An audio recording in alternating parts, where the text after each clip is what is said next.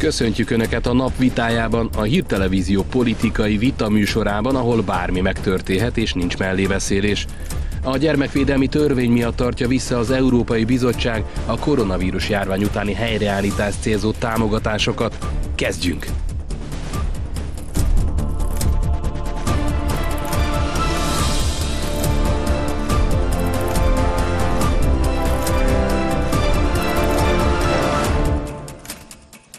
Ez a Csörte a napvitája.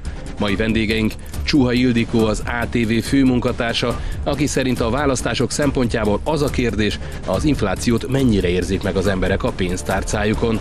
És Kovács András, az Origo újságírója, aki szerint az ellenzék a gender kérdést ugyanúgy A problémának tartja, mint kétezer-tizenötben a migrációt, és akkor is tévedtek.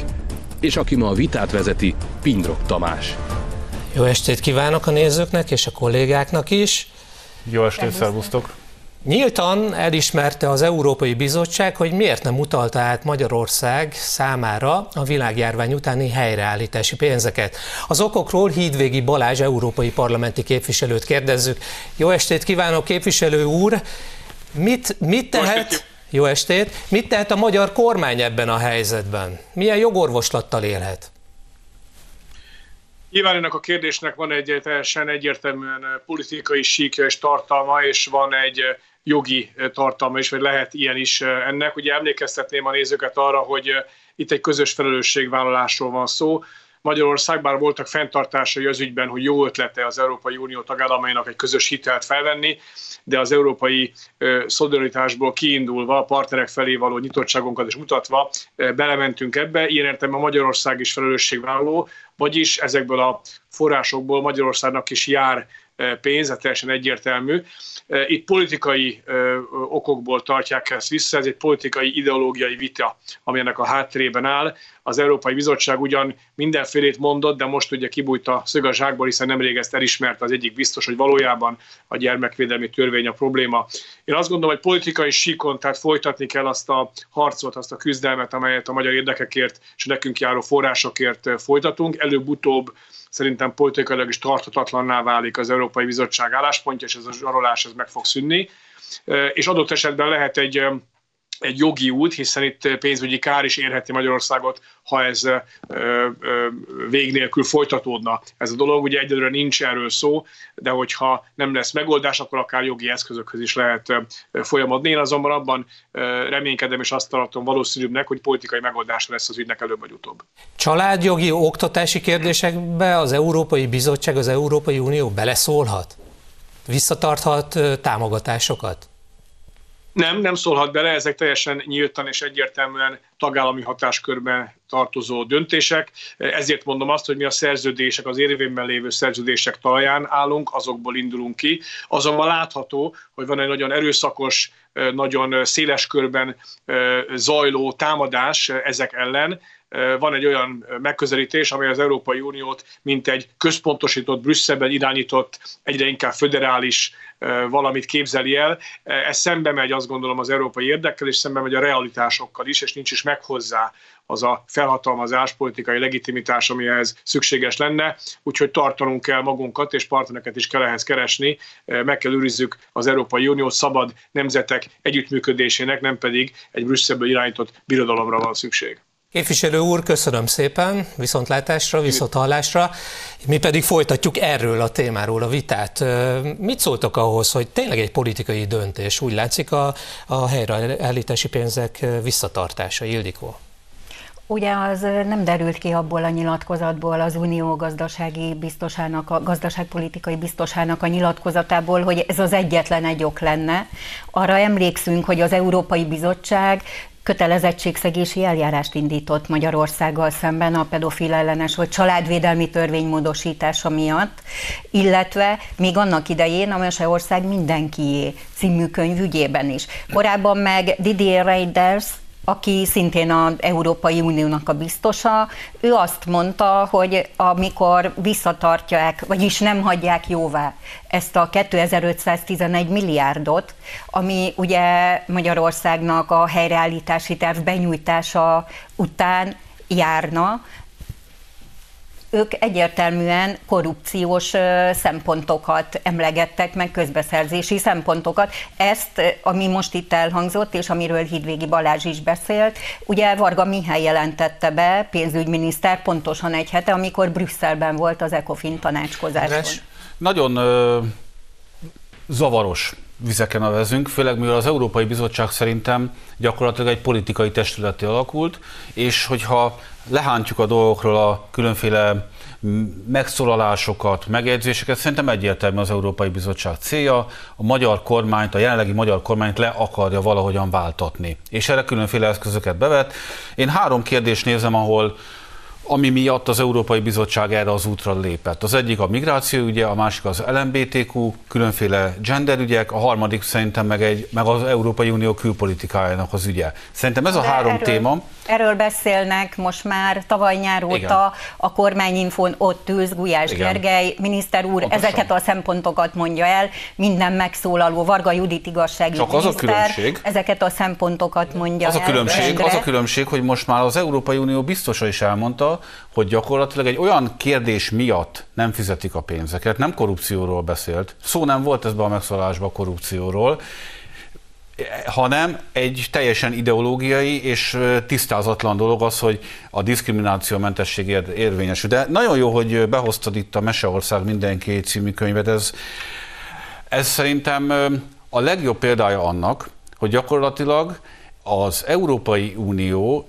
valamilyen elvont ideológiai alapján, és semmilyen szakmai, se pszichológiai, se pszichiátriai ö, indok alapján egy könyvet gyakorlatilag kijelölt annak, hogy ez jó. Miközben maga a rengeteg szakember, például Bagdy Emőke világosan leírta egy elég hosszú cikkbe, hogy semmi nem támasztja alá azt, hogy mondjuk a gyerekeknek, egy óvodáskorú gyerekeknek erre bármilyen szükségük lenne. Az, hogy... ők jogilag megindokolták, bocsáss meg, tehát az Európai Bizottság indított ugye kötelezettségszegési eljárást, A, amiatt, mert a Meseország Mindenkié könyvet úgy tették föl a könyvespolcokra, hogy nem volt rajta a jelzés, hogy ez ö, szexuálisan, szexuális szempontból ö, nem a megszokott viselkedést tartalmazza, tehát a kisgyerek ezzel találkozhat. És a magyar hatóságok kötelezték akkor a kiadót, meg a könyvesboltokat, hogy ezt tüntessék fel, hogy a hagyományostól eltérő szexuális viselkedéssel találkozhatnak a gyerekek. És egy másodperc, csak annyit, csak annyit, hogy ők, amikor a kötelezettségszegési eljárást elindították, akkor ezt meg is indokolták, a tisztességes kereskedelmi elv megszegését hozták fel alapul, illetve a szerző és a kiadó szólásszabadsághoz való jogát, mint uniós irányítás irányelvet is, meg mint alkotmányos alapjogot. Ez azért és, furcsa, és, furcsa és, jogi és ezért indították mindenki. a kötelezettségszegési eljárást. Én nem vagyok a bizottság fogadatlan prókátora, nem is szeretnék az lenni, csak azt szere, arra válasz ez, András, hogy azt mondtad, hogy pusztán politikai szempontok, ők találtak jogi szempontot is, a pedofil ellenes törvénynél, a családvédelmi törvény esetében pedig ugye a diszkriminációmentes oktatást, ezt maga Gulyás miniszter úr is elmondta, hogy ezt, ezt kifogásolták. Ugyebár gazdasági szempontokat mindig egy ideológia alapján mindig lehet kreálni. Nem az a reklámtörvény, de nem, nem, nem. meleg lobbit nem lehet hirdetni, a meleg propagandát újságokban, ez van ugye a törvényben. Pontosan, tehát ezt is meg lehet támadni gazdasági. Pontosabban az üzletek kirakatában. Én ezt egyértelműen az Európai Bizottságnak a politikai manőverének tartom, mivel Gentiloni biztos azt mondta még decemberben, hogy nincs, mert nem is lehet kapcsolat a nemzeti kompetenciába tartozó pénzügyi következményekkel, nem bíró ügyek és a helyreállítási források között. Ezt mondta decemberben, januárra valamiért megváltozott a vélemény, de ezt a véleményváltozást én nem se Varga Mihály, se másnak a nyilatkozatában nem láttam alátámasztva, hogy mi ez. És a korrupcióra én visszatérnék, igen, és a közbeszerzésekre, ezt ne hagyjuk a levegőben. Egyértelmű, ugye kiderült például a kormányinfón, többen elmondták, de máshol is megerősítették, hogy ugye a helyreállítási alapnak van egy olyan része, hogyha mi ezt elfogadjuk, mi szeretnénk azt, hogy Németország, Franciaország, Ausztria közbeszerzései nyilvánosak legyenek Magyarországon, hogy ott melyik cégek mennyiért és hogyan nyernek. Azonban az, ezek az országok egyelőre ezt nem hajlandók végrehajtani, tehát jól láthatóan nekik van valamilyen takargatnivalójuk alapvetően. A azt gondolom, hogy amikor, ha elfogadjuk azt a szempontot, hogy az Európai Bizottság a családvédelmi törvény módosítása miatt nem fogadja el, ugye emlékszünk, hogy mekkora vihart és visszhangot váltott ez ki Brüsszelben, pont egy európai tanács, az európai tanács ülésezett. Orbán Viktor miniszterelnök úr ott, amikor ment a tanácsülésre, nyilatkozott is, emlékszünk erre, hogy a rendszerváltáskor ő éppen a homoszexuális fickók jogait is védte, és, és ott volt a teremben olyan miniszterelnök, aki elérzékenyült majd, hogy nem könnyezett, coming out-olt, stb. Tehát ennek nagyon nagy visszhangja volt.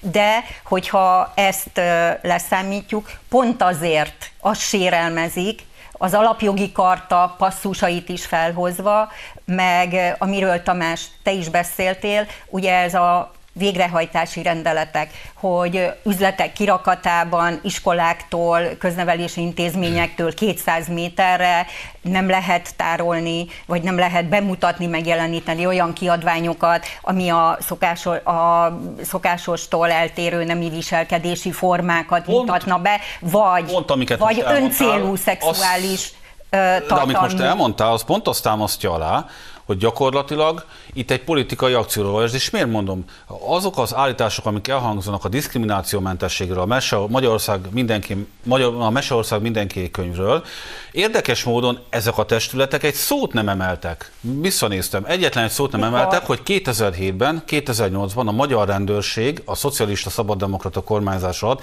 nem tudta megvédeni a homoszexuális emberek gyülekezési jogát, több embert félholtra vertek, erről vannak képek, fotók.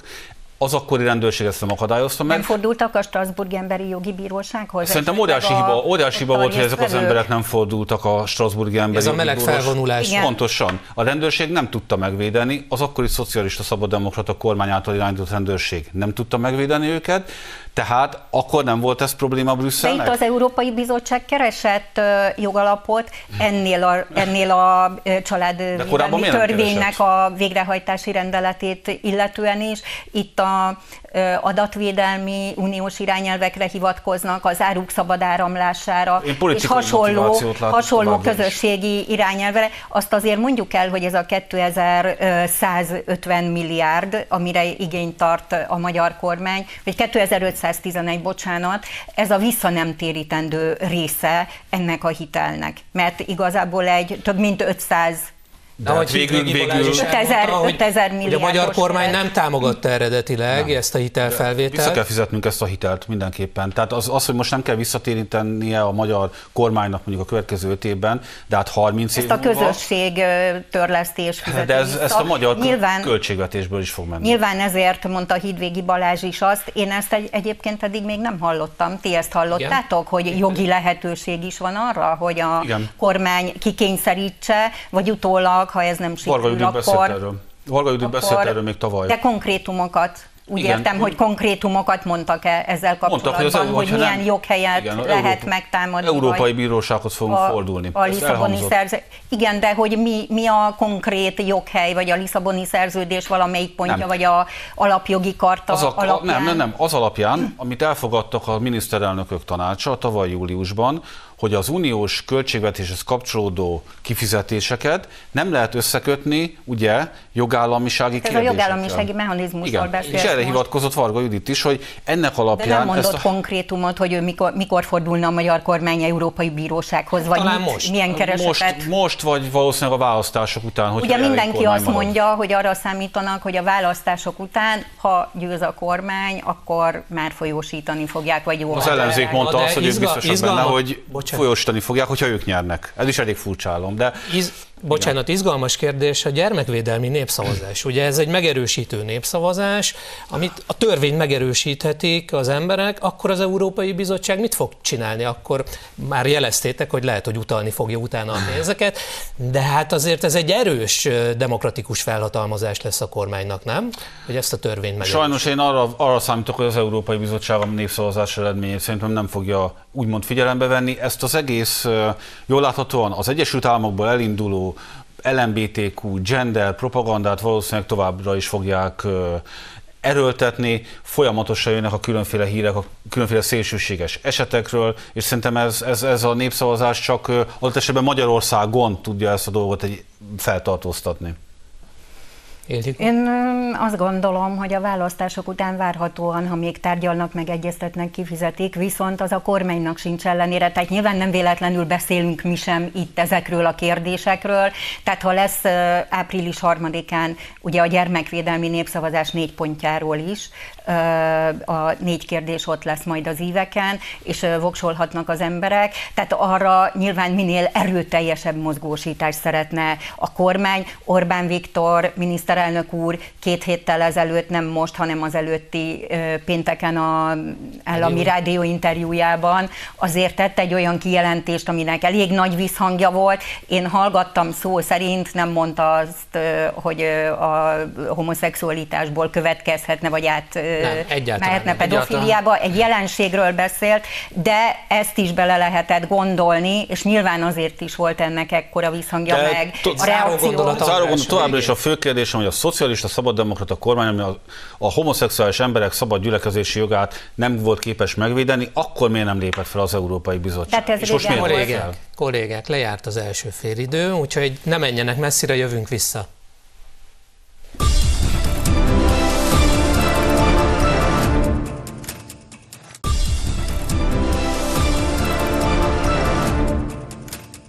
Jó estét kívánok! Folytatjuk is a vitát Csuhaj Ildikóval és Kovács Andrással, és váltunk is egy nagy témakört. Ismét a Fidesz támogatóit sértegette Márki-Zay Péter. A baloldali összefogás miniszterelnök jelöltje vasárnap esti újabb hétértékelő videójában azt mondta, azok a kommentelők és betelefonálók, akik kritizálják őt, azok mind fideszes ügynökök. Kirohanásában pedig a Fidesz támogatóit fogyatékos propagandistának nevezte. Egy-egy szóval minősítsük ezt. Ildikó. Szomorú. Botrányos. Na miért szomorú, Ildikó? Azért szomorú, mert uh, ugyan Márki-Zay Péter azonnal korrigálta magát, vagyis igyekezett egy ilyen körmondatban korrigálni magát, tette ezt a fogyatékos jelzőt a negatív uh, konnotációból, vagy verbális térből uh, kiemelni. Azt mondta, ugye valami olyasmit mondott, hogy szeretjük a, a fogyatékosokat, vagy amúgy szeretettel fordulunk, igen, feléjük. Én azért tartom szomorúnak, mert ha ezt, ezt spontán mondta ki, és ha ezt spontán mondta ki, akkor ez a jelzős szerkezet, ez ott volt valahol a fejében, és, el, és negatív jelentéstartalommal mondta ezt ki. Tehát a fogyatékos szervezeteknek a megszólalása, deklarációja, tiltakozása teljes mértékben jogos. Egyrészt ez már is ez volt az első ilyen kirohanása neki, meg hasonló minősítetlen megjegyzése is voltak, és hogy ha már maradunk a úgymond kisebbségeknél, tehát hogyha, ezzel remélem nem sértek senkit, tehát hogy ő például, amiről keveset beszéltünk, volt egy bejelentkezés, amikor pedig arról beszélt, hogy hát neki olyan nehéz sorsa van, meg rábízott itt a dolgok, hogy hát neki még a cigányokat is képviselnie is kell. Tehát, hogy ezt gyakorlatilag én ebbe a vonulatba illeszteném bele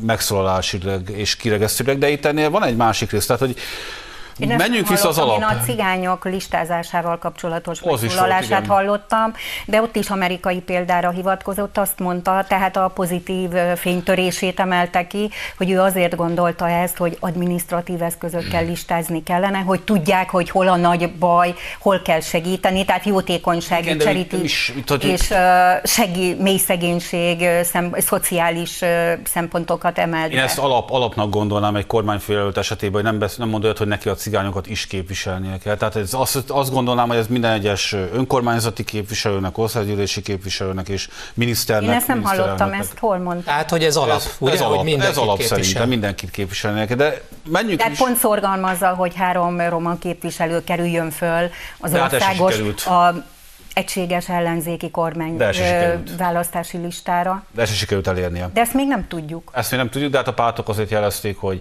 ebből jól láthatóan nem fognak kérni. De szerintem itt a... Hogy jutottunk el ez a botrányos kijelentésig? Itt érdemes megállni. Tehát, hogy ugye Márki-Zay Péter folyamatosan címkéz embereket. Gombával etetett növények, vagy trágyával etetett, etetett gombák, gombák, bocsánat, bocsánat. Fidesz szavazókat. Igen, igen, igen. Akkor volt a folyamatos ostobázás, és akkor eljutottunk most, úgymond remélhetőleg ez már a csúcs, vagy nem tudom, hogy én nem értem. Aberált Fideszes, ezt is mondta. Ez is volt. Na, meg az ügynökökhöz, de amikor igen, sajnálatos, én nem gondolom esetleg troll hadsereg, tehát leügynöközni valakiket, de a saját soraiba is. De igen, de mi, mi, honnan indul ki? Kérdés azért, András, szerintem erről akarsz beszélni, hogy, honnan hogy szerencsése ki? A szavazókat minősíteni, nem. Szavazókról beszélünk. Szavazókat semmilyen esetre nem szabad minősíteni, nem érdemes, mert szerintem pont ellentétes hatás vált ki, amit szeretne. Tehát mozgósítja az ellentábort, és a saját táborába pedig adott esetben bizonytalanságot kelthet, hogy a saját táborról leszakadhatnak olyan szavazók, akik nem száz százalékig mondjuk az ellenzék hívei, hanem csak még bizonytalanok, kicsit baloldaliak, vagy igazából nem, még nem döntöttek. Ezen a ponton nem fogok veled vitatkozni. Nem... Gondolom, hogy egy politikusi magatartás megszólalás alaptézise kell, hogy legyen, hogy a politikai ellenfél szavazóit nem minősítem. Azonban én visszatérnék a legeslegelejére, hogy honnan indultunk. Tehát Márki-Zay Péter ö, szellemi képességei alapján jellemez ember csoportokat. Ezt nyugodtan kijelentettük, ugye nagyjából a fideszes szavazókat, vagy aki nem ért vele egyet. Na, és nézzük... Keresztrejtvényt se tudnak megfejteni? Például, az is. Márki-Zay Péter a következőt mondta. A szemműtétek bizonyos fajtájára, mint a zöldhályog meg hasonló, nagyon ritka szembetegségek, az amerikai biztosító is azt mondja. Ebből a mondatból egyrészt az, hogy a zöldhályog ritka szembetegség lenne, szerintem ez abból nem igaz. Nem, nem is értem, hogy minek... András, tört... azt azért mondjuk már el a nézőknek, bár a hírtelevíziónak a híradójából és a véleményműsoraiból nyilván ők ezt a megszólalását Márki-Zay Péternek már ismerik, ugye ő arról beszélt, az Egyesült Államok az amerikai biztosítóknak a betegátirányításos, nevezzük ennek, modelljét hozta példaként azoknak, akik zöldhályoggal ö, keresik föl az orvosukat, és hogy ne az Egyesült Államokban vagy Amerikában műtsék meg őket, hanem Indiában megfelelő orvosok speciálisan erre vannak ö, kiképezve, nem, hogy ilyen szaktudással rendelkeznek, és hogy menjenek oda, és ö, ugye ebben a... Tehát, az szerencsétlen, ha egy politikusnak Magyar. és egy miniszterelnök jelöltnek a választási kampányban, de egyébként is folyamatosan korrigálnia és magyaráznia kell a kijelentéseit.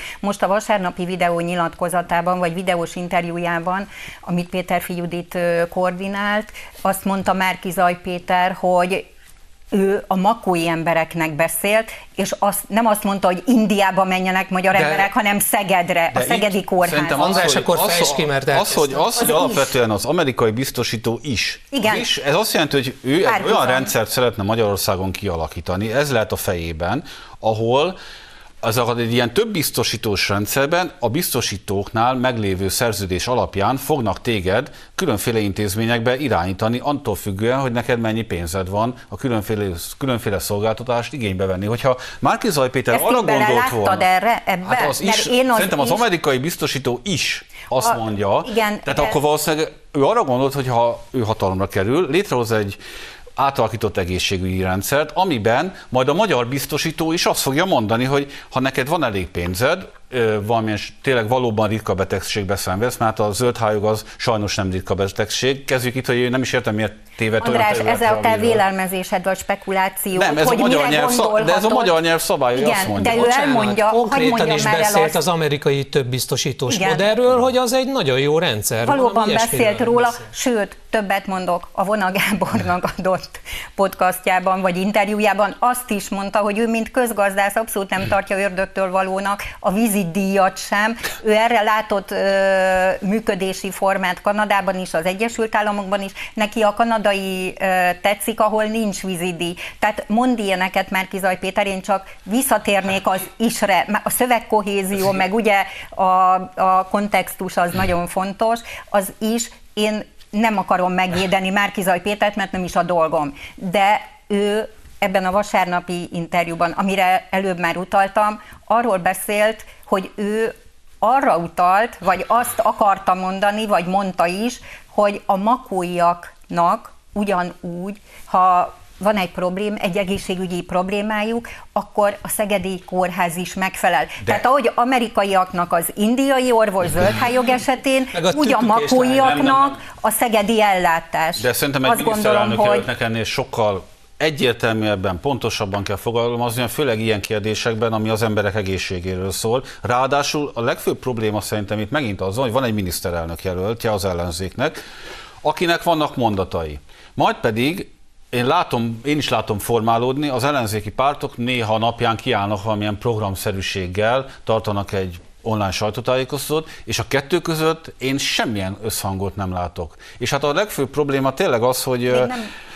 Beszéljünk az egészségügyről. A sajtótájékoztatón ugye elmondták, Elmond. hogy mit terveznek. De nincs az a, a miniszterelnök jelölt szavaival, nincs összhangban az, hogy magánbiztosítókról az ellenzék nem beszél, kórházbezárásokról nem beszél. Magánbiztosítókról, ami nekem lejött, amit láttam nálunk az á té vé egyenes beszédben is, és máshol is Márki-Zay Pétertől, az, nekem az jött le, hogy kiegészítő biztosításként. Ezt akarták Gyurcsányon. Tehát megvan a közfinanszírozott biztosítás, és ő ugye azt mondta, és a várólistákra hivatkozott, hogy olyan ö, hosszúak, végtelen hosszúságúak ezek a várólisták, hogy egy évet, másfél évet, ki tudja mennyit egy tért műtétre várni kell, és akkor ilyenkor, igen, erről beszélt, de Márki-Zay azt hangsúlyozta, hogy akkor küldjenek, teremtsenek lehetőséget, hogy te egy magánkórházba, egy magánrendelőintézetbe mehess, de azt a számlát az állam, a köznek kellene állnia. Közfinanszírozott lenne az is, ha te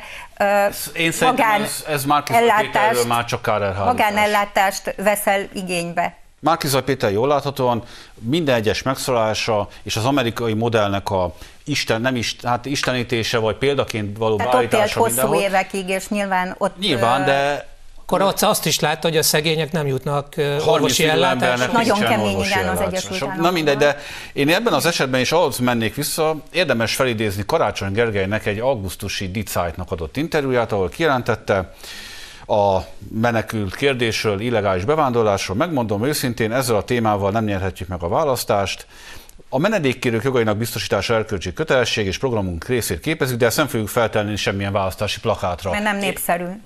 És úgy érzem, hogy Márki-Zay Péternek ebben az esetben azt látjuk, hogy a valódi programot nem fogják feltenni a plakátra. De Márki-Zay Péter e... ezek szerint a mondataival Bocsánat. mégiscsak, Ildikó. mintha egy plakátra feltenni. Ildikó, csak vissza akarok kanyarodni az egészségügyhöz, mert az egy témánk. És, Én is, most és kanyarodtam vissza. És mindenképpen el akarom mondani, amit el kell mondanom. Ha megnyerik a választásokat, a kisebb kórházakat bezárnák, és mindössze tíz-tizenöt intézményben látnák el a betegeket országszerte.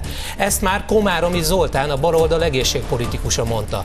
László Imre, Újbuda dé ká-s polgármestere szintén arról beszélt, indokolatlanul sok fekvőbeteg gyógyintézet van Magyarországon. Korábban Márki-Zay Péter, a baloldal közös miniszterelnök jelöltje beszélt az egészségügy magánosításáról, fűszoknyás lányokat és indiai szemműtéteket ígérve a magyaroknak.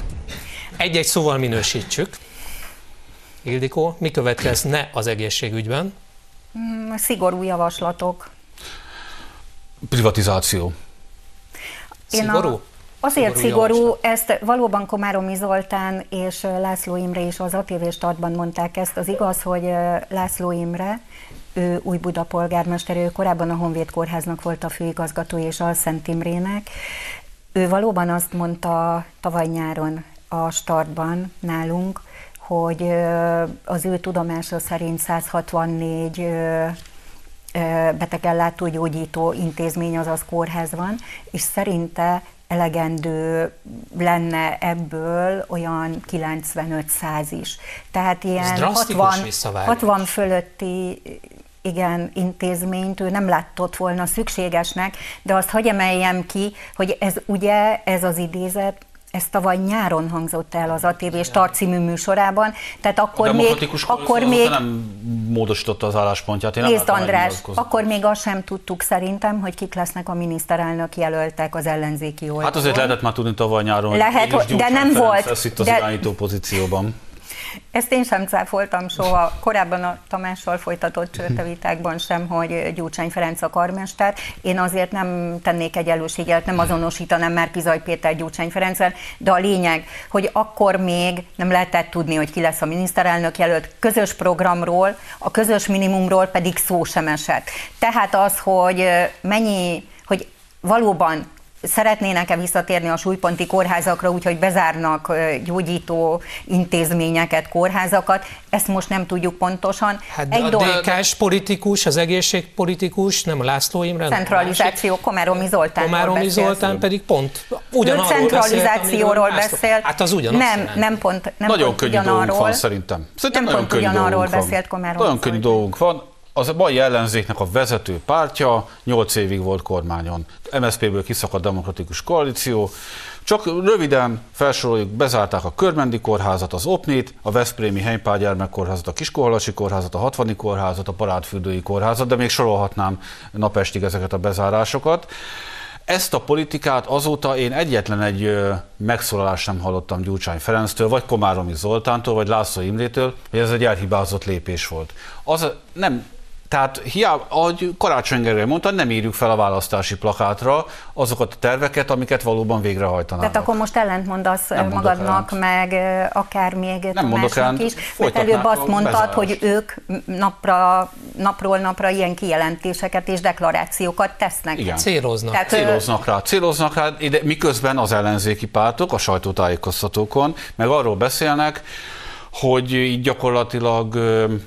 tejjelmézzel folyó kanál lesz, miközben a Fidesz természetesen tönkretette az egészségügyet. De itt, itt, itt, Komáromi Zoltán, ne haragudj, csak annyit, hogy én nem tennék egyenlőségélet, vagy nem annyira direkt ez a párhuzam, vagy az analógia a László Imrével, amit a Komáromi Zoltán mondott. Ő valóban azt mondta, hogy centralizálni kell, és tíz-tizenöt olyan ö, intézmény kell, ahol például speciális szaktudással rendelkező orvosok, érsebészek, aneszteziológusok ö, központi dolgoznának ott, tehát hogyha bárkinek ilyen problémája van, azonnal oda irányíthassák. Én ebből nem olvastam ki azt, hogy, hogy x százalék kórház bezárás kellene, hogy legyen, és még annyit erről, hogy mennyire fontos viszont az egészségügy, és nem véletlen, hogy ez egy ilyen hot topic rossz szóval, tehát ez egy ilyen forró, krumpli forró téma a választási kampányban, hogy emlékezzünk tizennégyre, illetve tizenötre, Tapolcán volt időközi választás.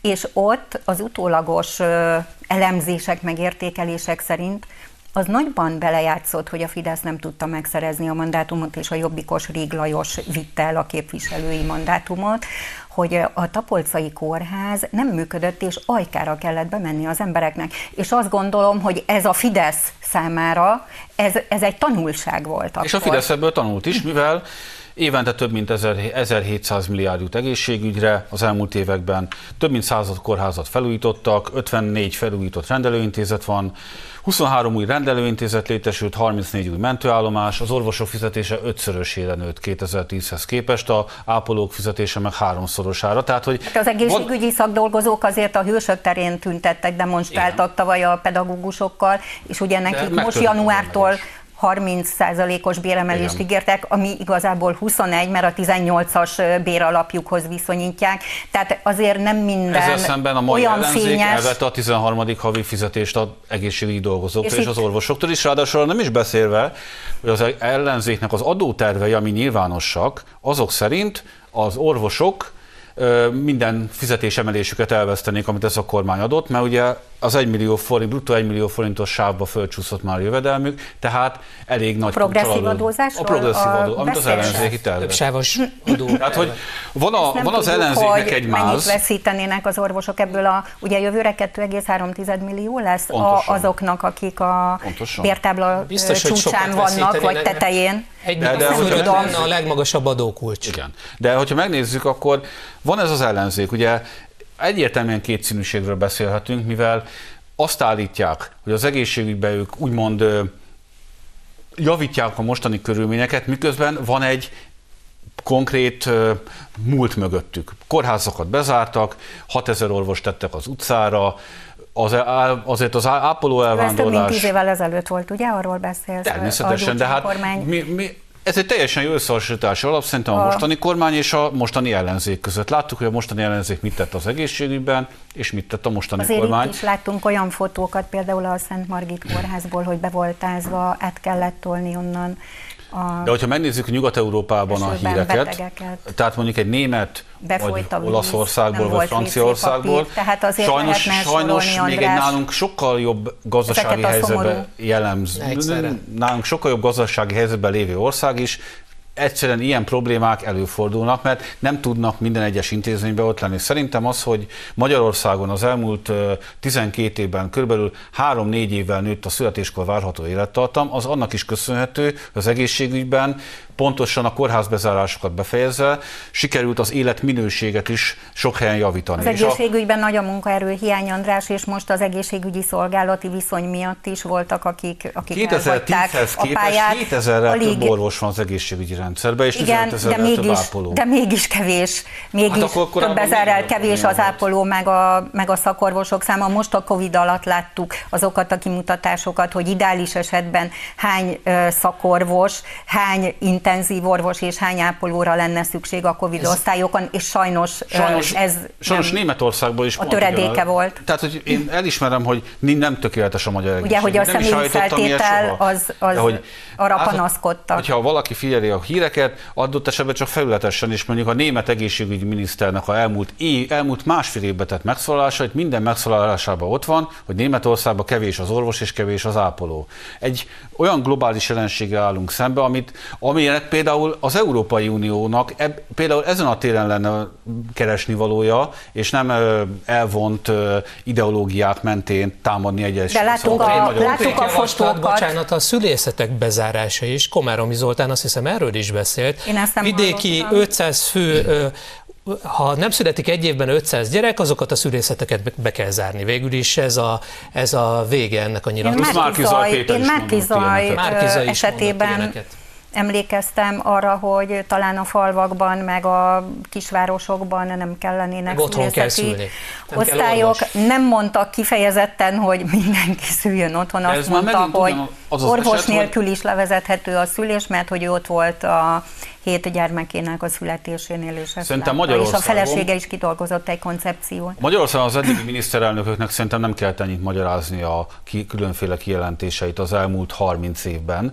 Tudtak szerintem eddig mindegyik kormányfő kisebb-nagyobb hibákkal, de azért egyértelműen fogalmazni. Gyakorlatilag Márki-Zay Péternek nem találunk olyan félreérthető, nem találunk olyan egyenes nyilatkozatot, amit nem kell magyarázni. Gyakorlatilag itt ilyen ek, össze-vissza kusza elképzelései vannak a fejében, és ezekkel nagyon nehéz mit kezdeni. Hogyha már a tapolcai választás, időközi választás szóba került, akkor egy témaváltással nézzük is, hogy mi történhetett ott. Költségvetési csalás megalapozott gyanújával nyomoz a Nemzeti Adó és Vámhivatal. Márki-Zay Péter jobbkeze, Kész Zoltán kétezer-tizenötös veszprémi időközi kampányával összefüggésben, tudta meg a pestisrácok pont hu.